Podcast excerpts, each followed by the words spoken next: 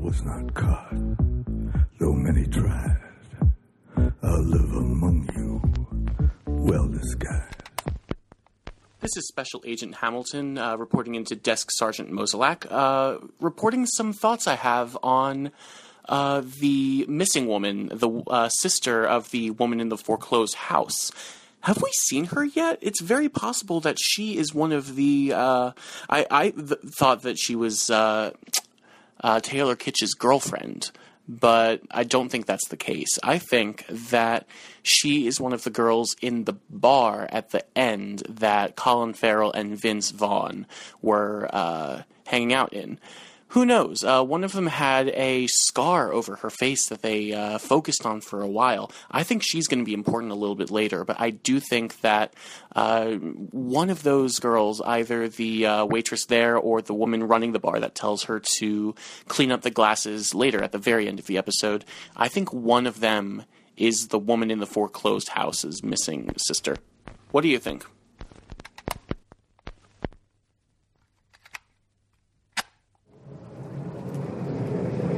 Agent Hamilton, it's good to hear from you again. Uh, knowing some things that I know now, I'm not so sure about the girl with the scar on her face. Though I think she does have some pretty interested feelings for Ray. I don't know how long Ray's got on this world. So we're going to have to be careful about who we put lines to. But I do find her very interesting and a person of interest. I also have a sidebar thought. While it was the evidence had presented itself in such a way that uh, we had three cops and one citizen. It looks as though all four of our perpetrators may be looking for the same guy, all in their own ways. The man Casper seems to be the focal point for this investigation. Though who he was connected to and what crow flies is another mystery entirely.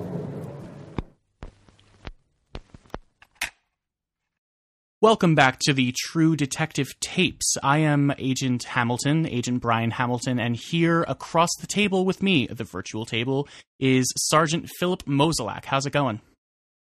It's going well. It's it's been a it's been a run rough time. A uh, looking at uh, Vinci, especially.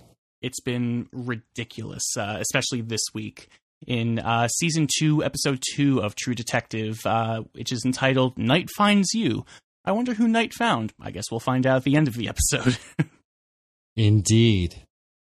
So we start off this episode with uh, a really gripping scene with Vince Vaughn in bed with his. Uh, I don't. I don't want to say wife, but uh, girlfriend, Bo. Uh, have we confirmed who this person is yet? We haven't, and I can't figure out where I've seen her from. She looks so familiar, doesn't she? She's one of those people that, like, True Detective is great about getting little character actors like this and always finding the perfect person for the role, but I don't know. Uh, I have not figured out who this person is yet. I, I would say she's one of the. She seemed to be kind of working for him in some capacity, so it's kind of built on that. Yeah, definitely. It's like because she's there last episode at least in the office uh, giving what i think was the worst line performance of last episode when she says contractors or something like that when the way she just says contractors was awful. But in this episode when uh, they're lying in bed together talking about vince vaughn's childhood i thought and yeah and the things that she's never known about him. Right like you can see they're still coming closer together uh, I feel like if they were anything more than, say, a casual relationship, this probably would have come up already before. This is the transition from something casual to something more serious, it looks like. Well, and funny you mention that because really, um, Frank because now Vince has a character, um, you know, and he seems to be this ex kind of um, enforcer bad guy who's actually trying to go legit. And, you know, he doesn't know what he wanted to do with his money, he says. Um, but it seems like there's something in him that wants to go legit. Mm-hmm. Yeah, he's got he's now that Casper's gone, as we saw in the begin or the end of last episode, he's in deep in something he doesn't want to be in.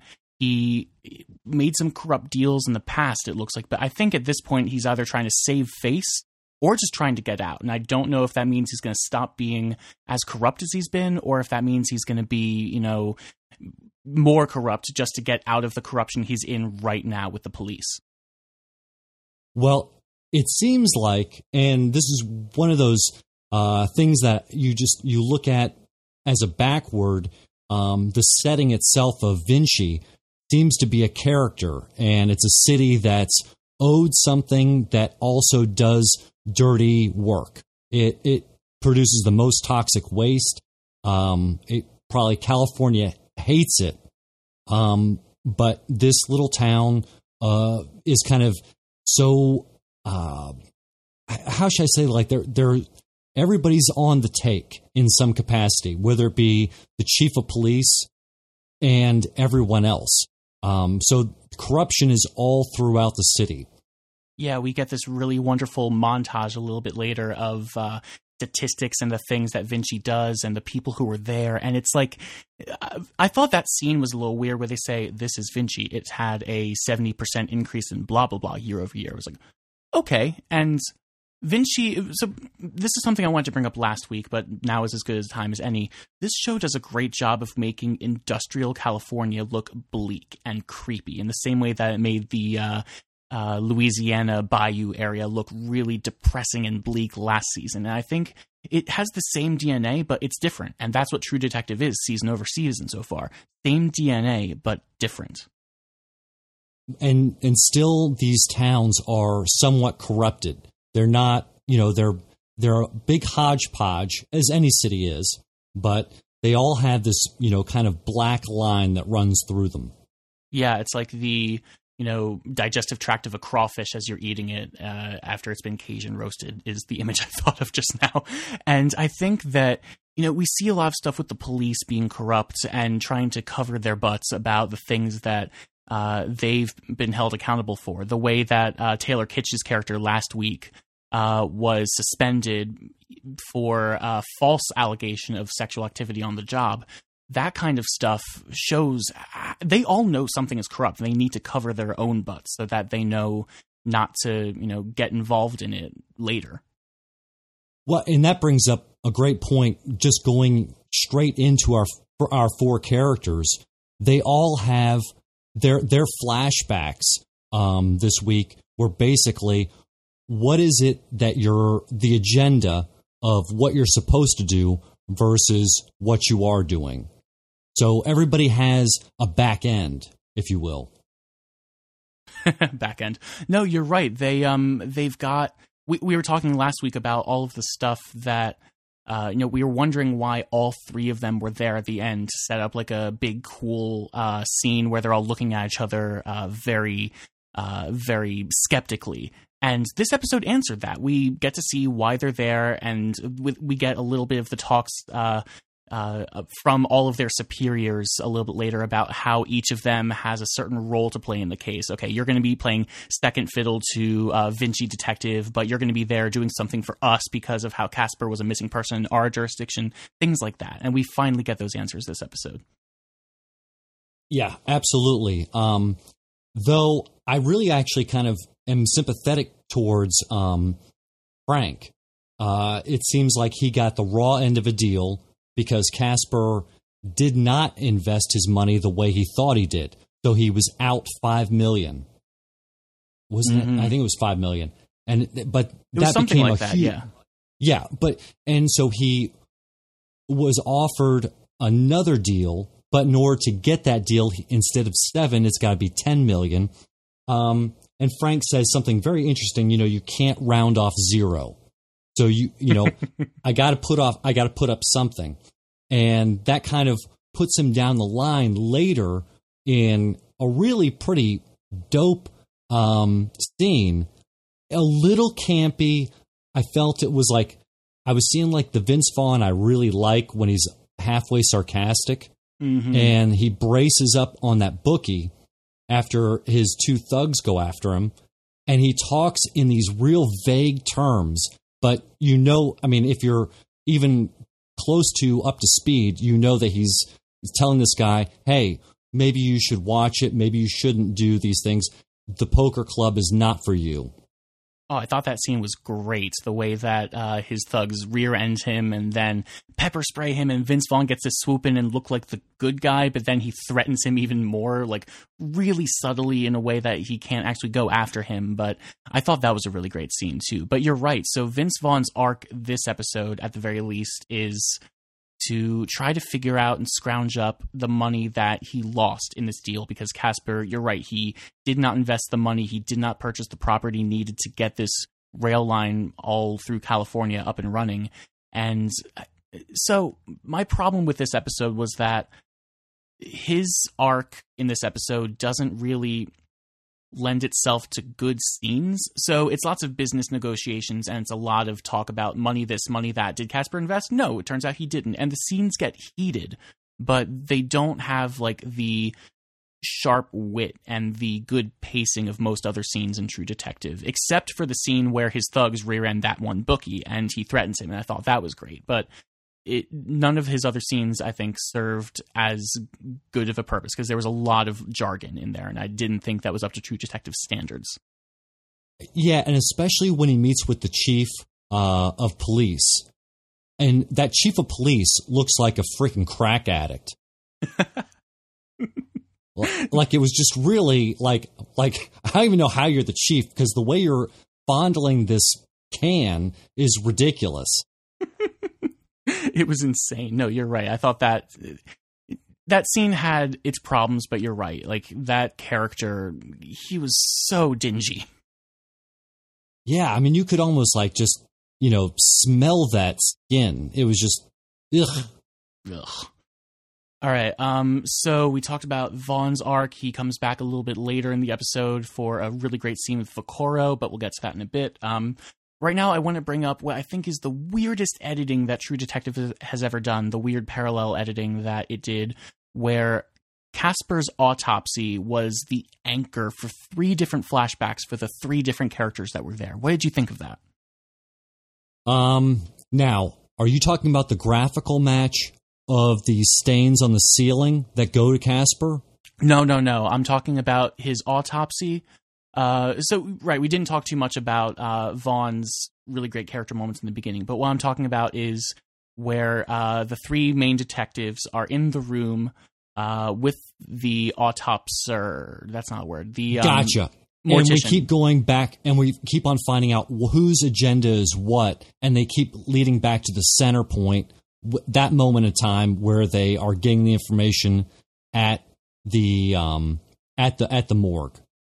Right, right, exactly. And last season we got a very similar scene where uh, we see Dora Lange's body uh, being autopsied, and we get all these really great little details. Woody Harrelson and Matthew McConaughey are dark and like morose, and it's a wonderful scene. But I feel like in this, it just felt like a paint by numbers talk about the stuff that happens uh, with uh, with Casper, and it, it was a pretty graphic autopsy. We learned that uh, he had amphetamines in his body, that he, I guess, had gonorrhea, um, that they had, um, how do I put this lightly, removed his genitalia and uh, a bunch of other horrible things that happened to him. Uh, but yeah, everyone gets their own little flashback. And it all comes back to that scene where they reveal their uh, motivations and what they're doing there. It was a little oddly constructed, and Mhm. again, I think they're falling into a trap where maybe they've got to push so much storyline so fast. And you know based on it was funny agent sindelar uh, had a little bit of trouble keeping up with last episode. So i'm going to be curious to see how that transpires for him. I, yeah it, it felt a little weird. It was almost like it could have been like so choice and like something I've never seen quite like it.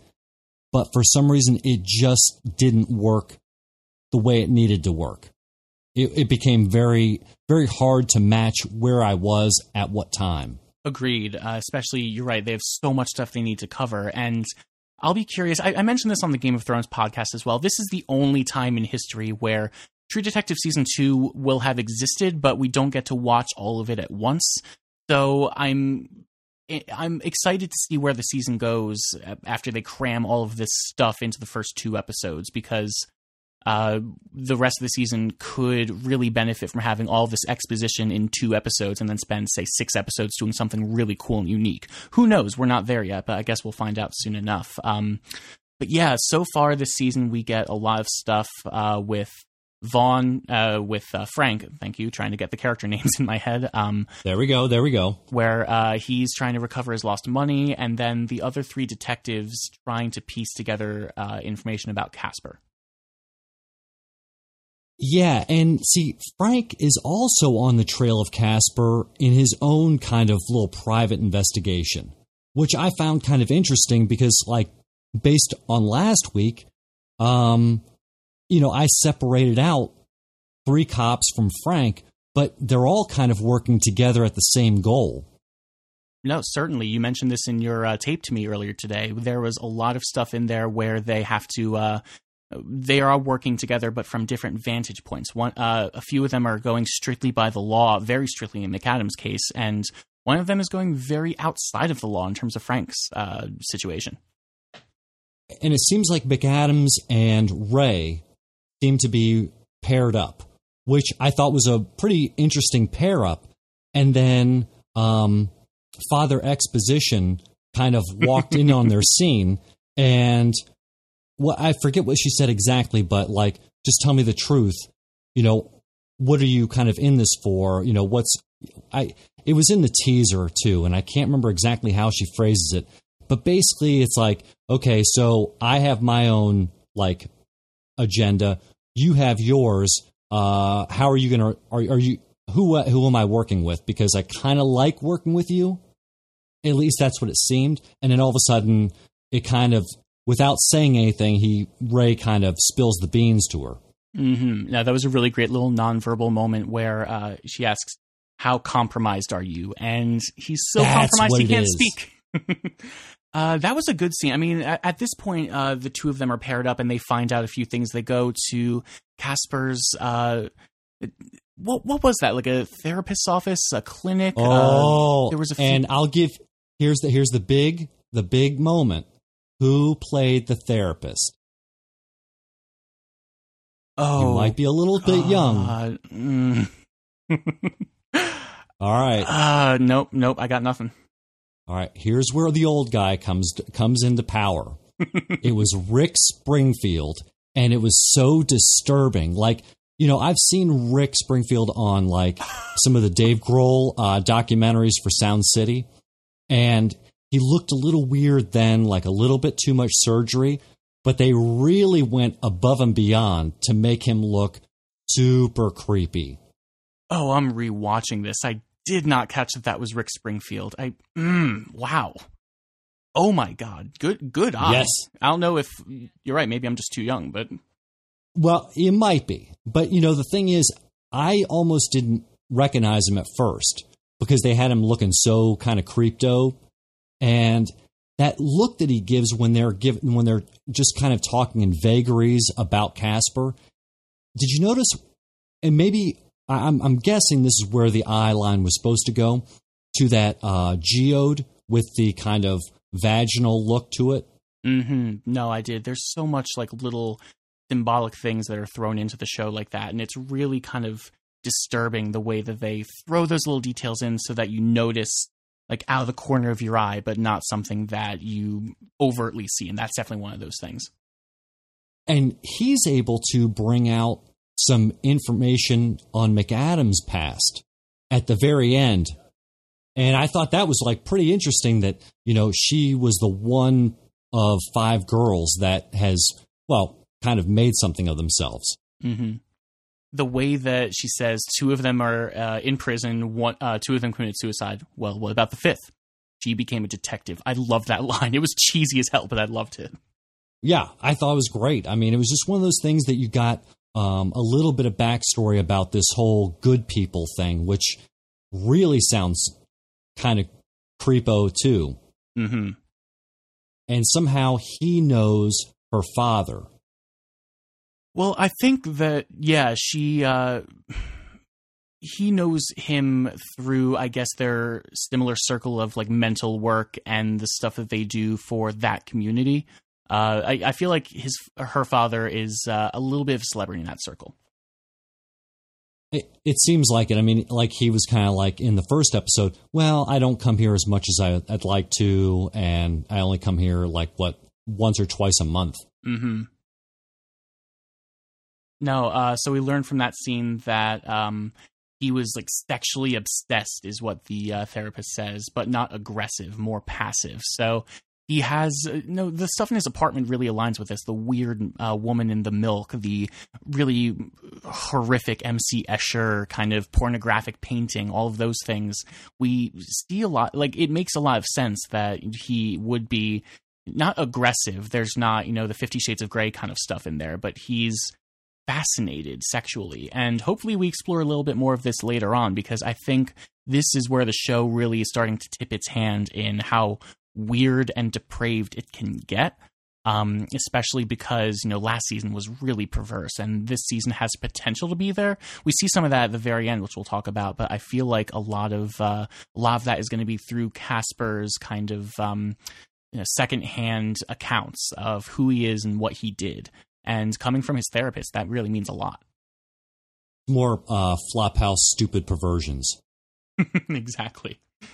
Uh, what else? We had. Um, uh, they went. Well, that's when I think. Don't we go from there to Ray going to solve his case at apparently like a strip club or whorehouse type place that he owns or did own? Yeah, I don't understand what he was doing there, but it looks like it was another kind of meeting with uh, one of his other associates. Um, whether or not he was associated with the club is uh, outside of that, but I do think like the main purpose of the scene was to figure out if any of the girls there had seen Casper, right? I, yeah, I think he did own it at one point, and again, in his role to be a legitimate businessman, he's he may get money from that, but he has that other guy actually doing the day to day running. Mm-hmm. No, that's definitely what it seems like he's doing. Um, because they're so in cahoots that there's no way that money could be uh, uh, money couldn't be trading hands. And I feel like uh, the only other option is that Vince frequents him as well for clients, but I don't think that's the case because he he just doesn't seem like the kind of person that would spend money on prostitutes. Right. Again, he doesn't know what to do with his money. Exactly, exactly. He's so like uh, he has this really great house. He's spending three million on a whim. In a way, he says, you know, uh, or like three million means nothing to me at this point. I just need the money back, and um, he has so much money, he doesn't know what to do with it. And then, so he gets the word that there's a a place in Hollywood, mm-hmm. and then we have a conversation with Ray and Frank at Frank's uh, favorite bar with our favorite guitarist girl. Exactly. I was really hoping it would almost be like a recurring segment at the end of the show, like uh, letters from listeners, where um, they just kind of show up at the the bar at the end of every episode to discuss what's happened and figure out what's next. And there'd be another song from that guitarist girl every episode, but doesn't look like that's going to be the case for various reasons. Yeah, I'm a little. I oh, it did jar me because I was like, "Man, is the episode over already?" And Let, us talk about the oh, bar no. scene first. We have um, uh, Casper with his second house in Hollywood that they talk about, and um, uh, his next assignment for uh, Vaccaro is to go there and figure out what's up. And uh, throughout the scene, my favorite thing about this was where um, uh, Frank is setting up new positions for Vaccaro to like move him up. Like, yeah, you could uh, have a promotion. You could be chief inspector or whatever the title was. You could be chief inspector uh, by the end of next year. Isn't that what you want? Right? I'm lining these things up for you here. Come on. Like he's he's setting up favors for him to call later.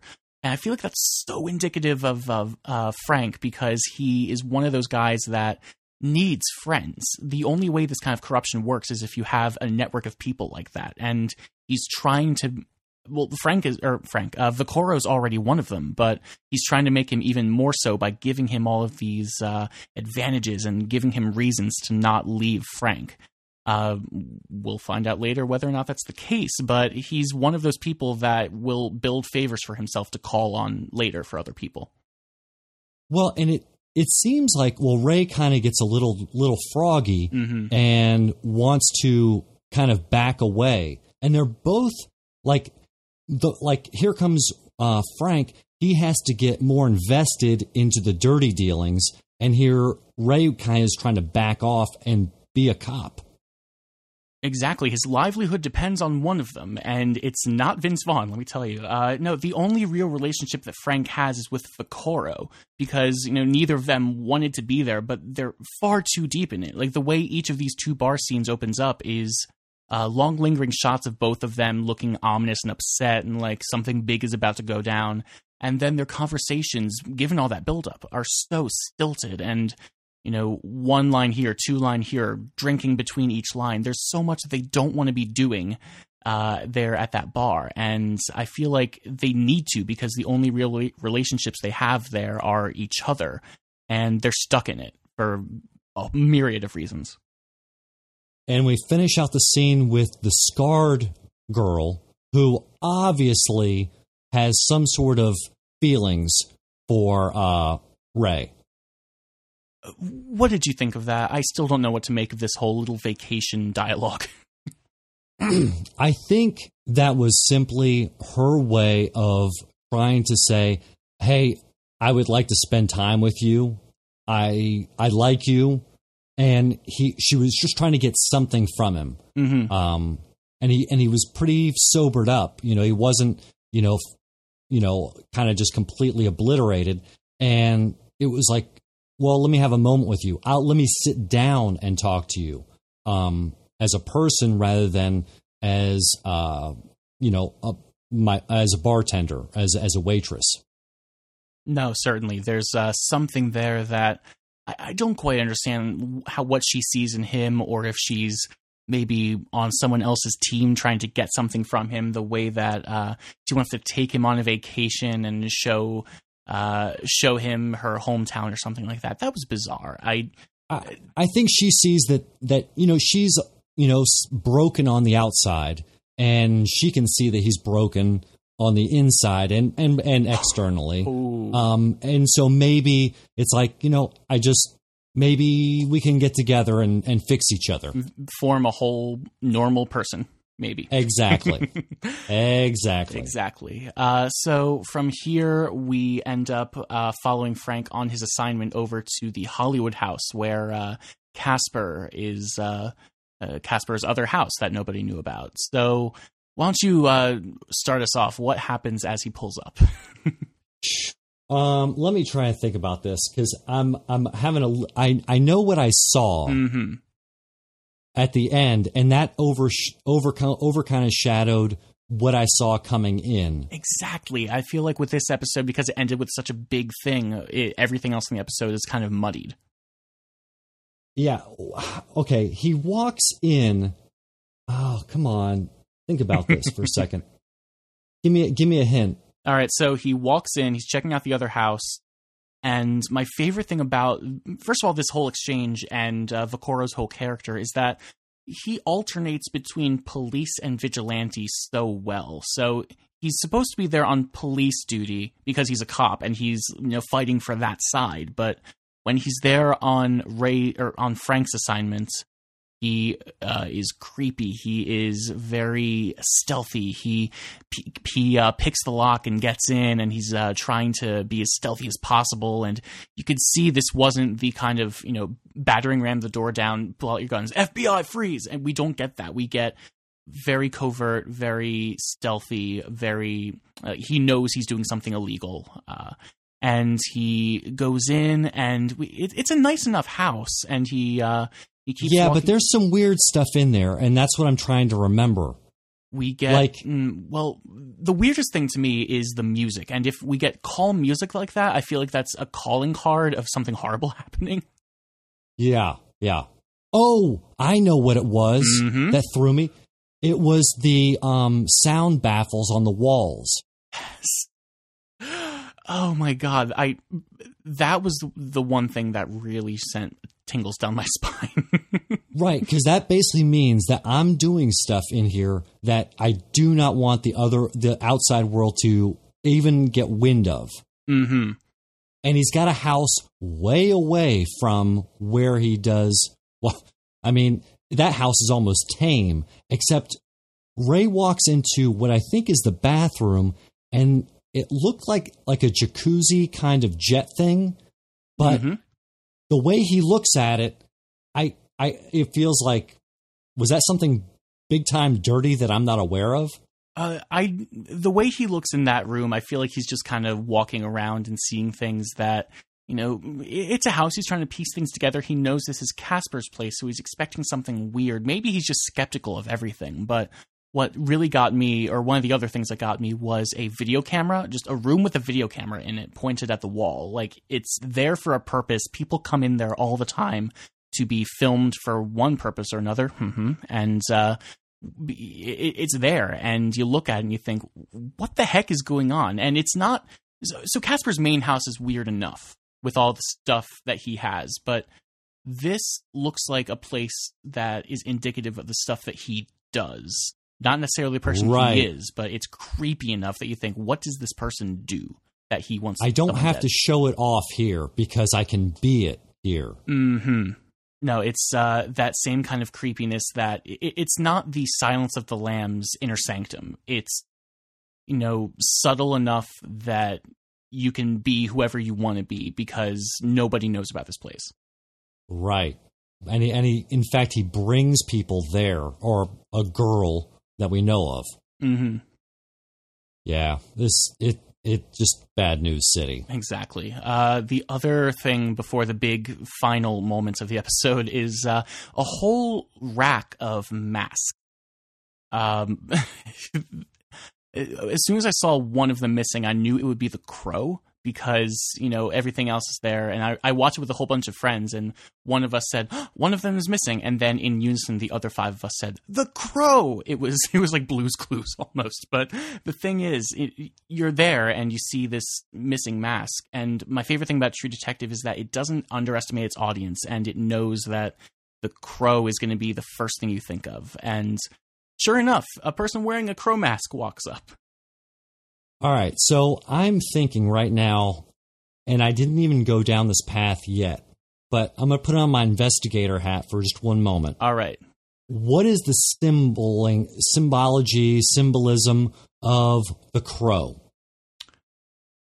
my take is it that it has something to do with um I always get this guy mixed up with Sisyphus, who rolled the rock up and down the mountain, but it's the guy that was chained to the mountain with the raven that comes and pick, picks out his liver every day. What was his name?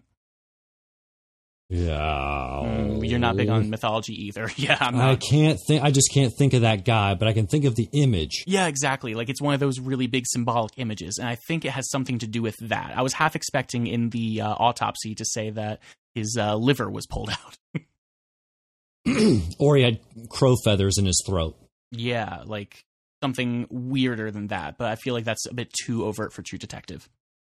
Okay, I did a quick search Mm-hmm. at spiritanimal.info. Oh, Is the first one that came up. hmm The crow is a spirit animal associated with life, mysteries, and magic. The power of this bird as a totem and spirit guide is to provide insight and means of supporting intentions. Sign of luck, it is also si- associated uh, with the archetype of trickster. Be aware of deceiving appearances. Uh, if the crow has chosen you as your spirit totem animal, it supports you in developing the power of sight, transformation, and connection with life's magic. Huh. That's interesting. I, that, I feel like that's a much more positive connotation to the uh, the idea of a crow than most uh, pop culture would have you believe. But that's really interesting. Trickster, huh? So, Well, and who do you think I- is a trickster in it- this case? I'm of what I've seen. I, I don't think we've seen this person yet, unless I go way off reservation and say that it's um, uh, Rachel McAdams' father. I mean, just because why show him in the beginning? You know, obviously something's going to transpire further with him. Hmm. Could he be connected? And he showed a totem at his place. Yeah. Oh, I mean, it the just big totem. Yes. You see, that's where I'm going with totems, and and I have to wonder. And he said something about that the totems protect. Hmm. Yeah, you're right. If the totem protects, what from? Is it Casper and his corruption? I wonder if the uh, if Rachel McAdams' father knew Casper in a way, because if he's known in that circle as the same circle as Casper's therapist, they might have all three done something, or Rachel McAdams' father might know something about Casper that nobody else did. And I also, when I think about birds, like and especially our our boy Casper, you know, dead bodies, birds plucking out eyeballs. Oh, mm, yes, that. I'd drawn some conclusions based on the eyes. I was thinking something along the lines of like symbolic blindness or justice is blind or something like that. I never would have put those two things together. That's brilliant, Moze. Great job. Well, to be to be a detective, you have to have one foot in the darkness. And then darkness touches you back. Right, and so you, you you you there's a there's a line that that you have to become uh, comfortable with riding. So I have to think like a psychopath to get the psychopath. Indeed. Well, I'm glad you're here so that you can uh, have some of those psychopathic tendencies, bring them to the show. You know, Uh, we didn't talk about Paul. Oh, we didn't. That's right. We didn't mention him at all. Uh, what else? He has a scene with his mother. Is that his mother? Yeah, yeah, that was really weird. That was uncomfortable, to say the least.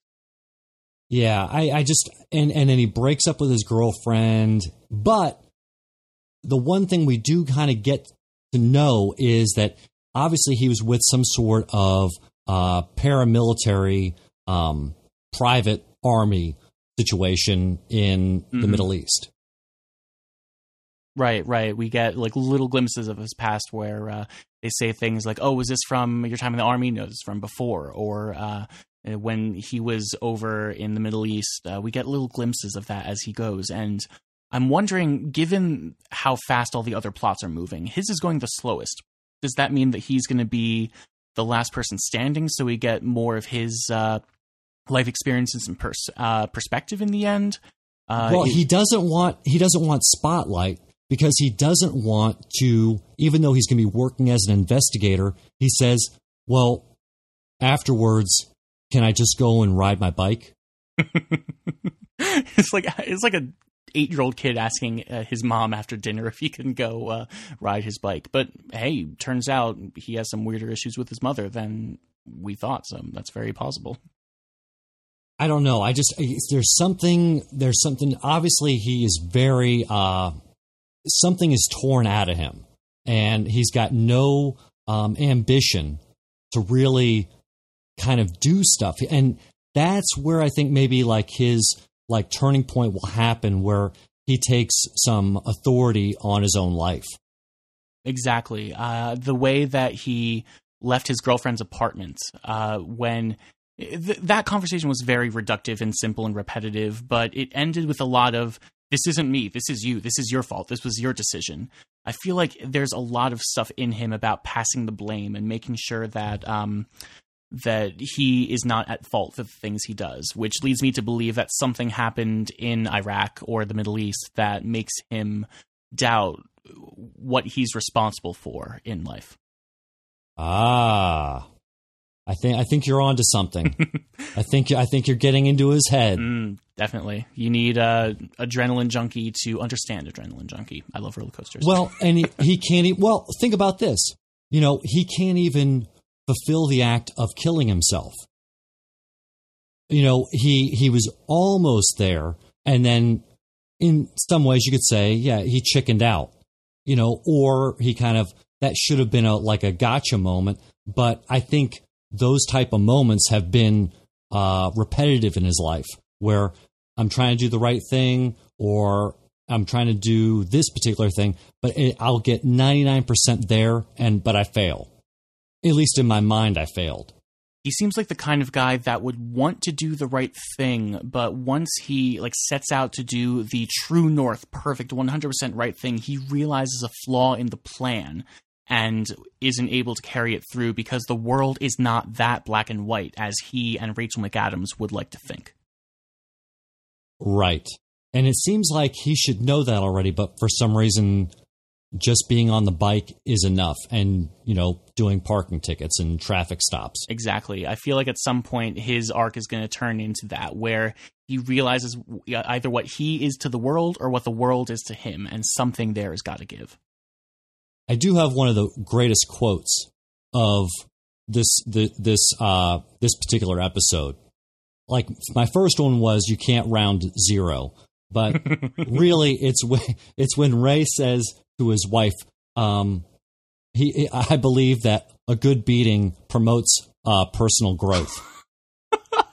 that line got a huge laugh when I watched it. Yeah, we didn't talk about that scene at all either. Jeez, that's the thing. If you end on a big cliffhanger like this, you're going to want to jump straight there and forget everything else. Um, so he meets with his uh, wife outside of, uh, I guess, her office or the school or uh, courthouse. Where was that that they uh, that they met? That he expected the son to be there but wasn't. I, you know, it looked like it was a public place yeah. where they usually do an exchange. No, exactly. There's got to be something there where you know that's what the conversation is about. She admits that he, that she's uncomfortable with having him in their son's life, and there's something there that you know. For one, she's definitely right. Where he did some horrible things, and uh, there's no doubt that he's probably a negative influence on his son, but in uh, in Velcoro's arc, there's he, wants to be there for his son, and again, he's trying to do the right thing, but failing in his implementation. He you can't verbally abuse a kid about his shoes and expect that the outcome's going to be positive. You can't beat up some other kid for your son and expect the outcome's going to be positive. Uh, I I expected this from the get go, and I I'm glad it's happening now so that we can focus on other things in his storyline if it continues. Uh, I'm glad that we can focus on other things in his storyline outside of this, but I do think that this was an important scene for uh, both of those characters. Well, and let's just go ahead and say it that what overshadowed everything was him getting shot not once but twice at pretty close range with a shotgun, uh, the same way that uh, Casper got killed the, by the man in the uh, Raven mask. You're right. Right, um, and and so I, can he be dead? I mean, really? So okay. I did not expect True Detective to do this. I was completely 100% under the suspicion that all four of these characters, the main characters, would be with us the entire season. Uh, True Detective is all about subverting those expectations with big shifts in tone and time and things like that this might be the calling card for one of those big shifts. I feel like if the uh, focus of the show changes completely from Colin Farrell uh, and his character and his problems with his son to uh, figuring out, oh God, something really big is happening now that a cop has been murdered. What's going to happen? We only have a week to not know this, but I feel like the biggest part of uh, this is that we spent so much time with uh, and his family and his problems, and I, am torn between feeling um, like surprised that they spent this much time on him and killed off a major character, or that or upset that they wasted so much time on a character that we're not going to be able to see for the last six episodes. That said, I've heard rumors and seen analysis that he was probably he might have been shot with a blank. Oh my goodness. What do you think? Do you think he could have been shot with a blank? Does that seem like something True Detective would do? I, but how do you? I like. I just think that would be like really lame. Number know, one, right? Um, I could see. Let's take Ray out of the equation, put him in the hospital for a bit, and then we can let other things happen. That you know, that way Frank does not have his enforcer. Um, Annie doesn't have her partner, and maybe Paul can rise up a little bit. I don't know, but ha- you know, it, what would, what's going to make me really upset is if he's in the hospital for one episode, then fourth episode he's out of the hospital. I mean, come on. It's a shotgun. Yeah, exactly. I don't think they would do something like this where they do something this huge at the end of an episode, end it, and then just do it for the sake of putting a character on a hot plate for a few episodes. I feel like this is something. I, I, I hope at least, and I feel weird for saying that I hope this character is dead, but I hope for the sake of the plot and the um and the pacing of the show that uh, he's gone and that they're not just pulling our legs in a really cheap way. And the other thing is, you're in a soundproofing or, or sound resistant, let's say, Mhm. uh, area. So it's not like somebody's going to hear it and call the police. So, I mean, there's a bunch of, you know, holes that can occur that I'm not comfortable with. No, certainly. Uh, the big analysis that I saw was that there would be much more mess if it was a real shotgun. There would probably be a hole in his chest. There would probably be something there. And we see some like debris, for the lack of a better word. But uh, someone pointed out that there would be much more gore if there was a shotgun at that close of range. But who knows? I mean, I'm I'm I'm hoping that people are just grasping at straws and that he's actually dead for the sake of the pacing and the plot. But from here, what I'm expecting is that the son and the stepmother have bigger roles in maybe trying to piece together this investigation. Maybe there's something else in Velcoro's past that, like Casper, will only get through second and third hand accounts that play into the bigger story and the larger corruption in the city of Vinci. I don't know, but I, I, I'm hoping, like out of all those scenarios, that he's just not in a coma for two episodes or something like that. Yeah, uh, that's interesting. That the idea that it could open up um, his death kind of opens up a, a whole nother can of worms, and that third hand, I it could be good, but honestly, I he's not dead. Let's let's um let's just put it down. He's not going to be dead. I, I, I I don't know. I'm hoping not because it seems like True Detective, like as an entity, wouldn't do that. Wouldn't just kill somebody off and then bring them back. They're not that cheap. But I do think that they've spent too much time. Maybe this is just part of the fake out.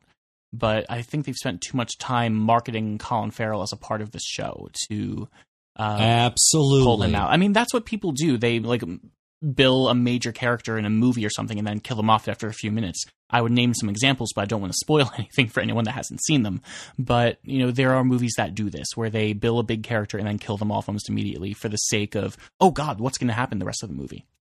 Now, I know that Tim Goodman from uh, the Hollywood Reporter did pan the first three episodes. And so I have to wonder is this a part of him not liking it? It'll be a curious thing to find out. Indeed. I mean, we talked about this a little bit last week. Lots of people don't like this season uh, for various reasons, and I can totally understand that because the first season was so good, and I don't think there's any way that uh, this season could live up to it.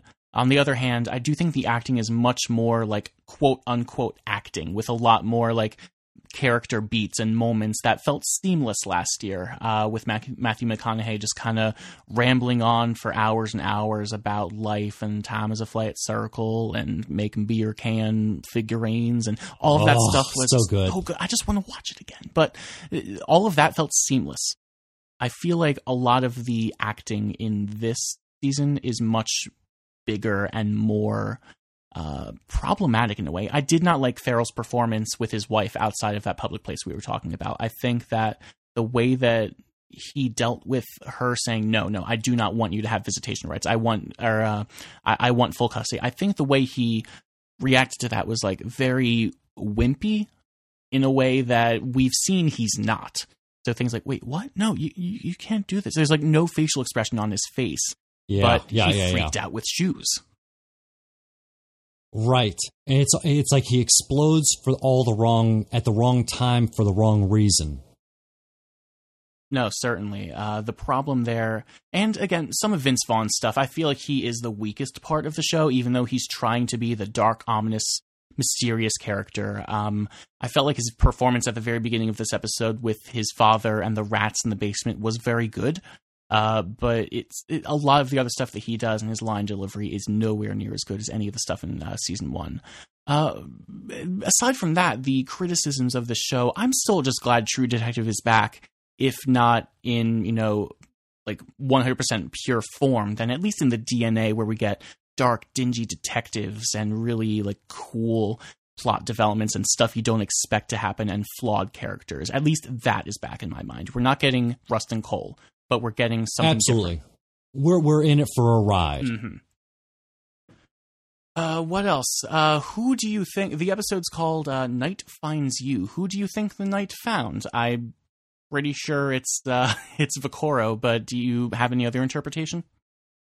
Well, I mean, you. Well, now wait a minute. There's one other pa- part of this that we haven't. Night kind of finds, in a sense, Ray, um, for sure. Like that's an on the nose kind. Mhm. Um, but Rachel McAdams uh, starts to get going down the uh, dirty depths of uh, looking at the online porn. I completely forgot about that. That scene bothered me. I, I don't know where it's going. I don't know what you're trying to show me because I thought she's looking for her sister. That's what I thought too. Yeah. but but I don't think that that's what it was in, intended, and like that she had, you know, she's got kind of maybe some lesbian feelings or something. I don't know, but it didn't. Something wasn't clicking uh, definitively of what I should have seen there. Exactly. True Detective is usually, if not overt and on the nose, then at least a bit more. Uh, they let the audience put two and two together in a much better way than this scene allowed us to. And like, what's so horrible about porn? That's not a horrible character trait that deserves the big ominous music that it got. Uh, given Casper and his tendencies, I feel like this Rachel McAdams scene was relatively mild in in terms of what they showed versus how they showed it. Uh, I I'm sure this is going somewhere interesting for her character. I hope, but the way that they showed it did not gel with me. Yeah, it, they just it, it was like so heavy handed, but I don't know what you're being heavy handed about. Mm-hmm. Is it is it she's searching or is it that she's looking? And those are two different things. But but I can't tell what that is. Me neither. Me neither. Um, yeah, there was another thing. Like I think it was the scene after where um, Taylor Kitsch is looking out um, on the street at some. I, I guess they were pride paraders. Uh, what made him so uncomfortable about them?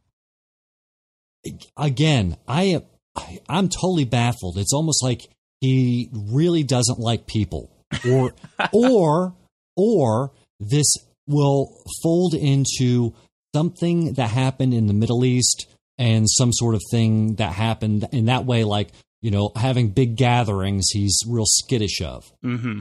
No, I, I, I'm I'm imagining inside his head uh, Lucille from Arrested Development. Michael, look at what the homosexuals did to me. Like it's a, I, I don't understand why that's a character trait he has, or why those people made him uncomfortable. Uh, who knows? Well, they all they're kind of clown like, and I think we can go ahead and put it out there that you know we know that the clowns are creepy. yeah, that's real. Um, but I, don't know. I don't. They're using they're they're using their symbols, but they're not using them in an effective way. And like like Rachel McAdams, you have that tight shot on her eye. Okay, as a visual language, you're telling me she's absorbed in it and she's looking deep into it, not searching. right. But again, it's real hard, you know, based off the episode prior, how how to make that connection. Indeed, I um, I guess the only thing left to do is just keep watching. Uh, I know I'm at least, if not enjoying it 100, percent because I still thought this was a good episode. But even though it's not 100, percent I'm still invested enough to keep watching and see what's going to happen with the rest of these characters. And I certainly hope you and our listeners are too, because I think this is something new for True Detective. It's only its second season. Hopefully, this is more than a sophomore slump, but I hope it just gets better as time goes on. Look, we're in it, we're going to do it. And it, it- at the same time, you can overanalyze things. And, you know, you can't look com- to compare the two is something we can only do at the end. Indeed, because they're so self-contained and you can compare entire units to each other. And plus, this gives the opportunity for other agents out there to deploy and send us their tapes from the field. Indeed. If you are at all interested in sending us feedback or your own theories or your own opinions about uh, any of this, uh, what you think is going to happen, what you think happened in the past, any of that stuff, uh, please send us an audio file any way you'd like uh, Dropbox or uh, SoundCloud, any of that. I am at underscore Brian Hamilton on Twitter. Uh, Moze, you are? M O Z E. At Moze. On Perfect. Twitter. That is Yep. very simple. Send it to us any way you'd want, and uh, we will consider including it in the show and uh, including it as a part of our True Detective tapes. It's an important part, and you need to be a part of it. Indeed. Uh, at our camping trips every week, uh, we will review the tapes and uh, be able to incorporate listener feedback and speculation, and we really want you to be a part of it. So, thank you so much for listening this week, and uh, tune in next week for an analysis of episode three. And send us your feedback anytime in there, and we'll be able to incorporate into the show. Uh, Philip Moze, thank you so much for doing this again. You're very welcome. It's my pleasure. I love it. Have a good night. you too.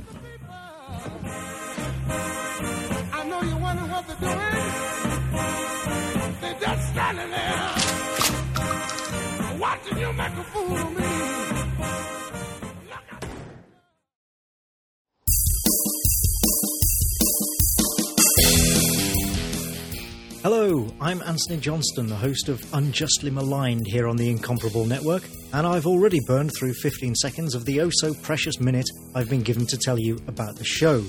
It's all about the sometimes strange things we love that other people, well, don't.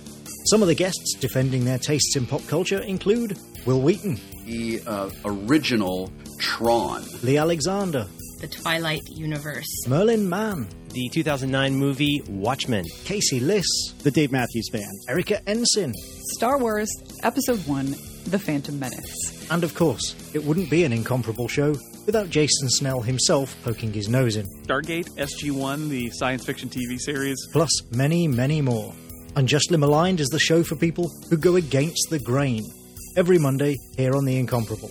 Go to ump.fm to subscribe, and remember, there's no such thing as a guilty pleasure.